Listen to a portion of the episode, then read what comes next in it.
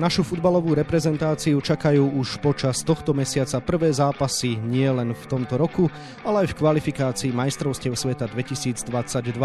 O situácii v našom národnom týme v predvečer novej výzvy bude dnešný podcast Denika Šport a športovej časti Aktualít Šport.sk. Príjemné počúvanie vám želá Vladimír Pančík. Najskôr zápas na Cypre, potom duely v domácom prostredí s Maltou a Ruskom. Okrem toho nás v kvalifikačnej skupine čakajú neskôr aj súboje s Chorvátmi a Slovincami.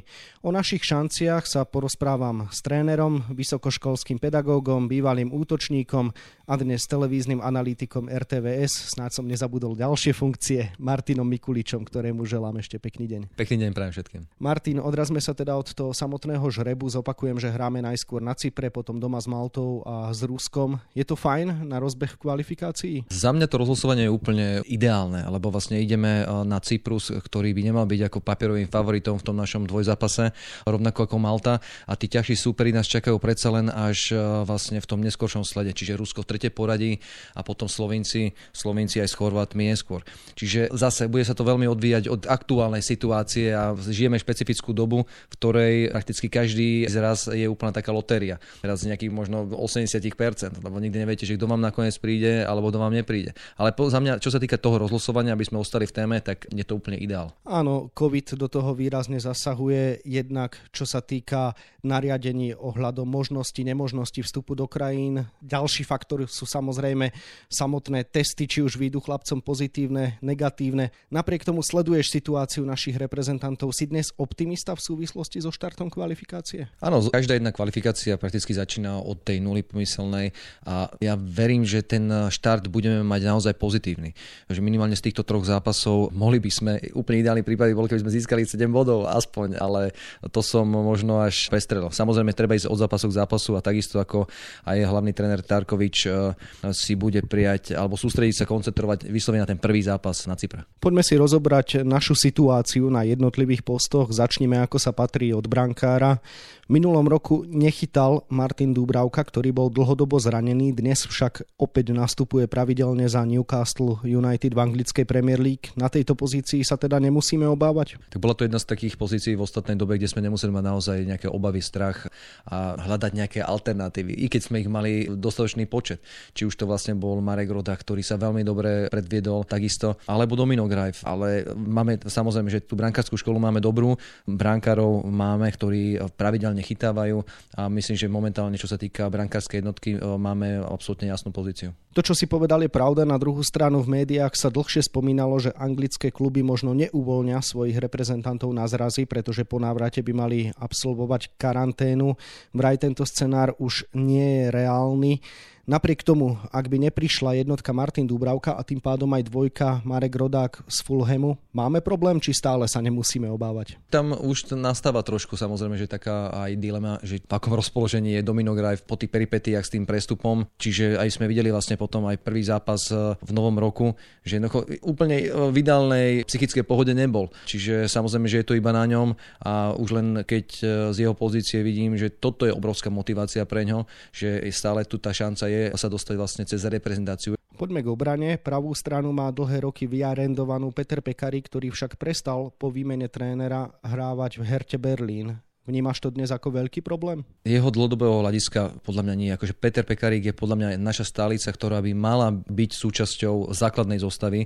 Samozrejme, že je to ideálne, keď hráva. Ja som bol veľmi rád, keď nadskakoval, lebo vtedy takisto ukázal, že či po fyzickej stránke, po taktickej jednoducho má stále čo ponúknuť aj e, Bundeslige a určite aj nášmu reprezentačnému družstvu. Myslím, že čo sa týka najmä e, na jeho pozícii, neviem, že či máme adekvátnu náhradu za ňo, alebo aspoň, že ktorý by sa k nemu približoval. I keď samozrejme, že už či je to napríklad aj Paušek eh, so Slovanom, je tam eh, tá dávka určitej konkurencie alebo toho, že mu dýcha na krk, lebo Paušek pravidelne hráva, podáva dobré výkony, i keď napríklad aj v ostatnom zápase alternoval na ľavej strane, čiže zase z pohľadu trenerského možno, že už aj variovať s týmto, že môžete ho využiť aj na jednej aj na druhej strane. Spomenul si, že Peter Pekarík, aj keď je v nelichotivej situácii, tak si viac menej môže byť istý svojou pozíciou, pretože vždy prišiel dobre pripravený, nech bola jeho situácia situácia v herte akákoľvek. Čím to je, že Peky akoby dokázal hodiť za hlavu tú nižšiu zápasovú prax v klube? Ja Peťa poznám naozaj od mládežnických vekových kategórií, keď sme ešte spolu hrávali. On bol vždy taký postivý chlapec, skromný, ktorý jednoducho to mal v hlave upratané. A on si je vedomý toho, že aj keď nehráva v klube, musí byť pripravený, lebo jeho šanca môže prísť tak, ako vlastne v, ešte v minulom roku prišla, bol pripravený a jednoducho potom zrazu pravidelne naskakoval do zápasov Bundesligy. A pre našu reprezentáciu je momentálne podľa mňa ako hráč číslo 1 na túto hráčskú funkciu. Poďme na ľavý kraj defenzívy. Vidíš tam dnes navrátilca Tomáša Hubočana alebo Davida Hanska, ktorý minulý rok pre zranenie nehrával, no už je fit a pravidelne nastupuje aj za Spartu Praha. Tak Hubo je zase obrovská dávka skúsenosti, ale musíme e, myslieť aj na také zadné vrátka a respektíve z pohľadu Hanska. On tam alternoval, niekedy hrával aj vlastne stredného obráncu, čiže zase e, máte ako keby môže alternovať na obidvoch postoch a z jeho pozície podľa mňa je tam efektívny, je tam platný a za mňa ja by som preferoval jeho lebo jednoducho je stále vlastne v tých, tých zápasoch hráva dobrú ligu a vlastne stále je v konfrontácii s tými dobrými družstvami. Poďme do stredu o tom, že našim tromfom na stoperskom poste je Milan Škriniar. Samozrejme nepochybuje, nikto z Interom Milánov kráča za titulom v talianskej sérii A.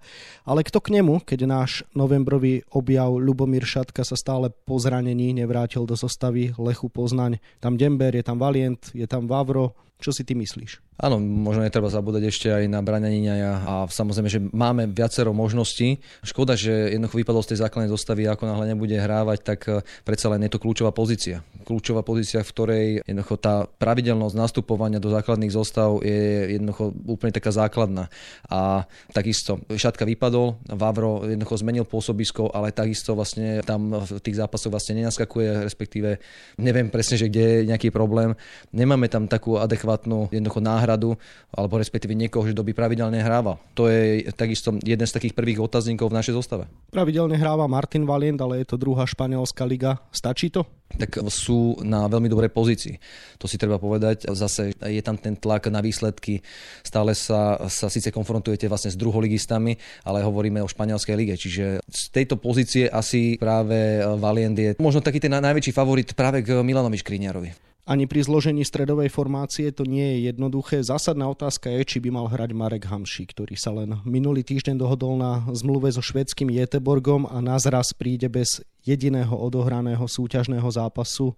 Je to problém? Marek dokázal aj v minulosti, že jednoducho sa pripravoval sám e, vlastne v domácich podmienkach a prišiel na tie reprezentačné zrazy natoľko pripravený, že bol veľkým prínosom pre naše družstvo. Bol stále je ten rozhodujúci chlap v našej základnej jedenáctke, ktorý častokrát vie podržať loptu, vie kedy zrýchliť situáciu. Jednoducho, my sa na ňo spoliehame a pán Boh zaplať, že Marek zatiaľ je zdravý a jednoducho to pôsobisko si našiel. Čiže už je v tréningovom procese s kvalitným družstvom a ešte možno odohrá zo pár zápasov. Takže ja tu vidím veľké plus a Marek jednoducho, ak je zdravý a ak je v dispozícii, tak musí hrať. Posledné súťažné zápasy za klub ešte v čínskom Taliene odohral v septembri.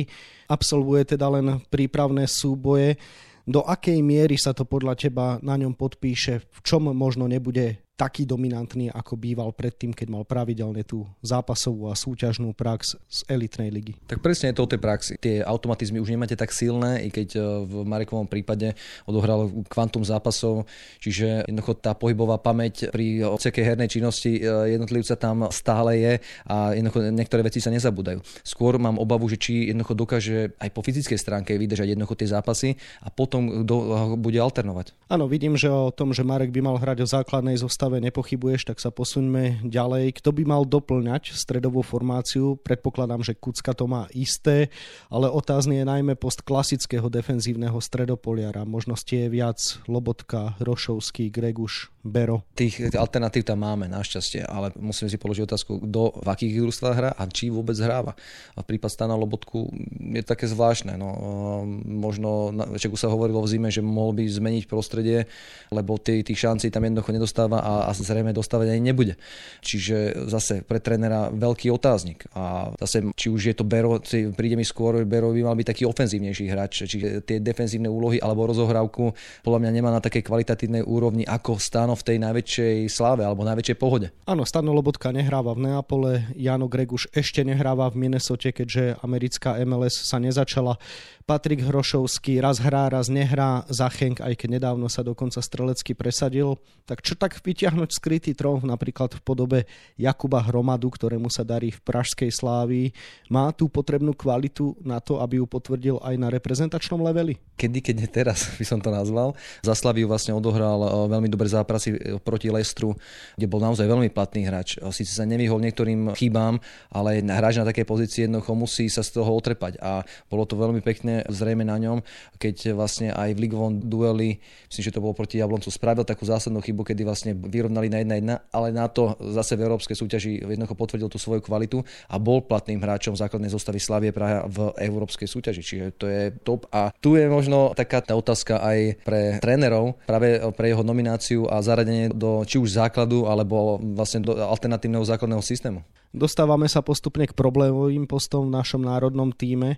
Ako to dnes vidíš s obsadením krídelných pozícií? Mladý Suslov hrá dobre, no je neskúsený a v Chroninchene nastupuje ako stredný záložník. Rusnák je bez praxe, o americkej MLS sme totiž už hovorili.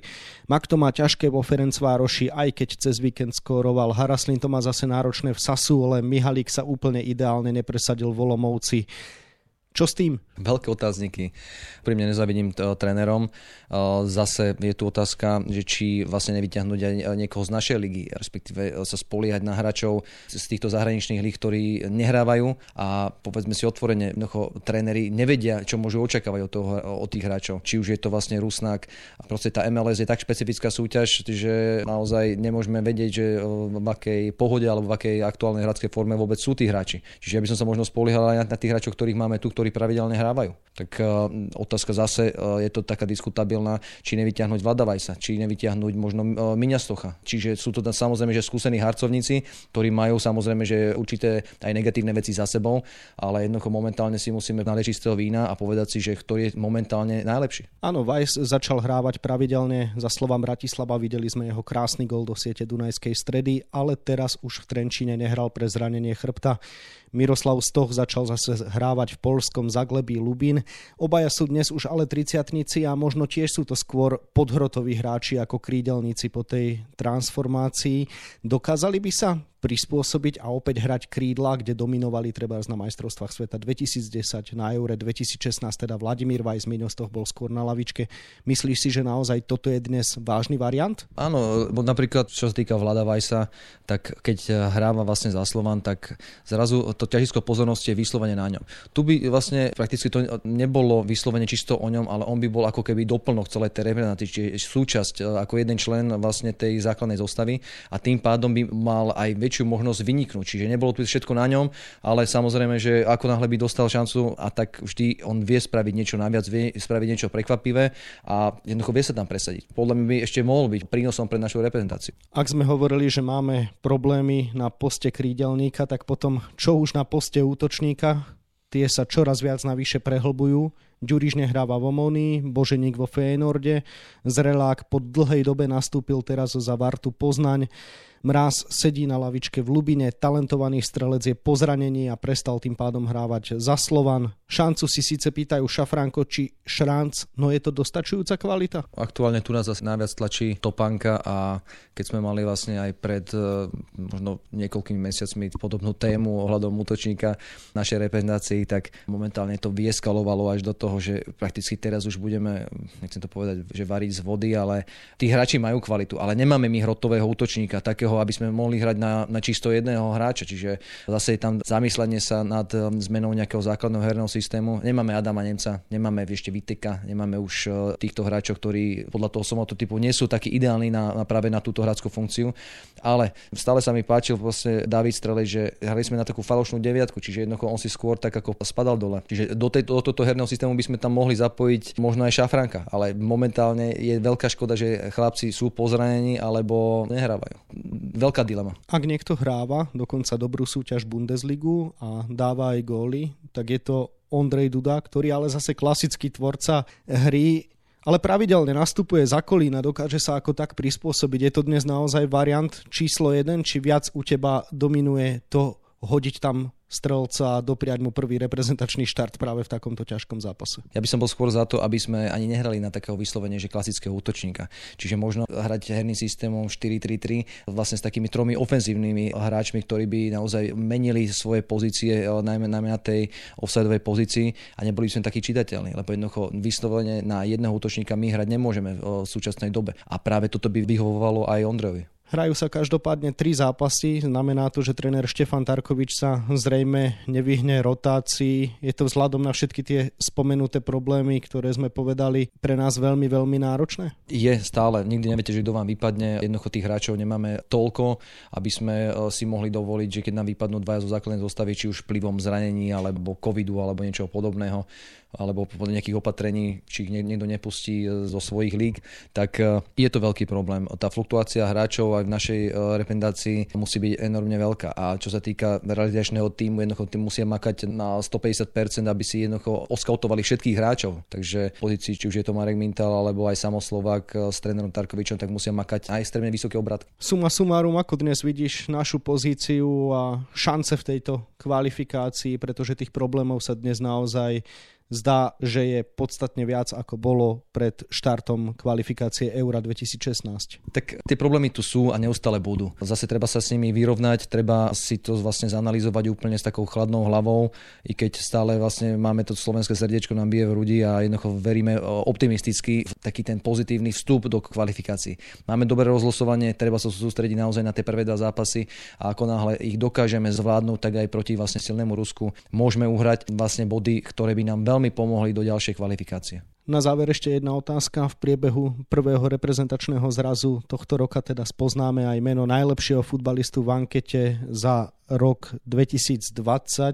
Zaslúži si podľa teba obhájiť prvenstvo Milan Škriňar a kto by ho ešte možno mohol doplňať na tom pomyselnom tróne? Tak Milan si to zasluhuje, alebo jednoducho dokazuje stále tú svoju vysokú kvalitu v Interi Milano, s ktorým jednoducho vedie taliansku ligu a opäť vlastne si našiel to miesto v základnej zostave, i keď mal jedno obdobie, ktoré mu veľmi neprialo ale momentálne opäť v základe je opäť v ďane hry a myslím, že on je ten pravý, ktorý by mal získať práve túto cenu, i keď z pozície možno také inej, Maťo Dubravka je takisto veľmi kvalitný hráč, ktorý bohužiaľ momentálne vypadol na dlhšiu dobu z tej základnej zostavy, ale opäť je tam, ale Milan je pre mňa osobne číslo jedna. Toľko bývalý útočník a dnes tréner, vysokoškolský pedagóg a televízny analytik RTVS Martin Mikulič, ktorému ďakujem za jeho čas a ešte želám pekný deň. Veľmi pekne ďakujem za pozvanie, pekný deň prajem. Futbalovej reprezentácii sa viac venujeme nielen na webe Športdeska, ale takisto v denníku Šport. V jeho dnešnom vydaní nájdete aj tieto témy.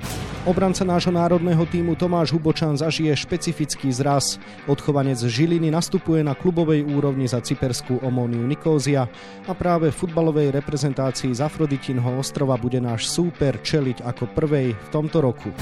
Náš hokejový brankár Branislav Konrád sa v Českej lige pričinil o veľké prekvapenie. Svojimi výkonmi pomohol Olomovcu v predkole play-off vyradiť vysoko favorizovanú Plzeň a teraz sa môže tešiť na atraktívnu konfrontáciu so Spartou Praha. Rus Daniel Medvedev predstihol vo svetovom rebríčku ATP Rafaela Nadala a je prvý tenista od roku 2005, ktorý sa dostal takto vysoko po kráľovaní veľkej štvorky v zložení Novak Djokovic, Roger Federer, Rafael Nadal a Andy Murray. No a na 24 stranách je toho samozrejme oveľa viac. Scenár dnešného podcastu sme naplnili a zostáva nám sa už iba rozlúčiť. Ešte pekný deň vám od mikrofónu želá Vladimír Pančík.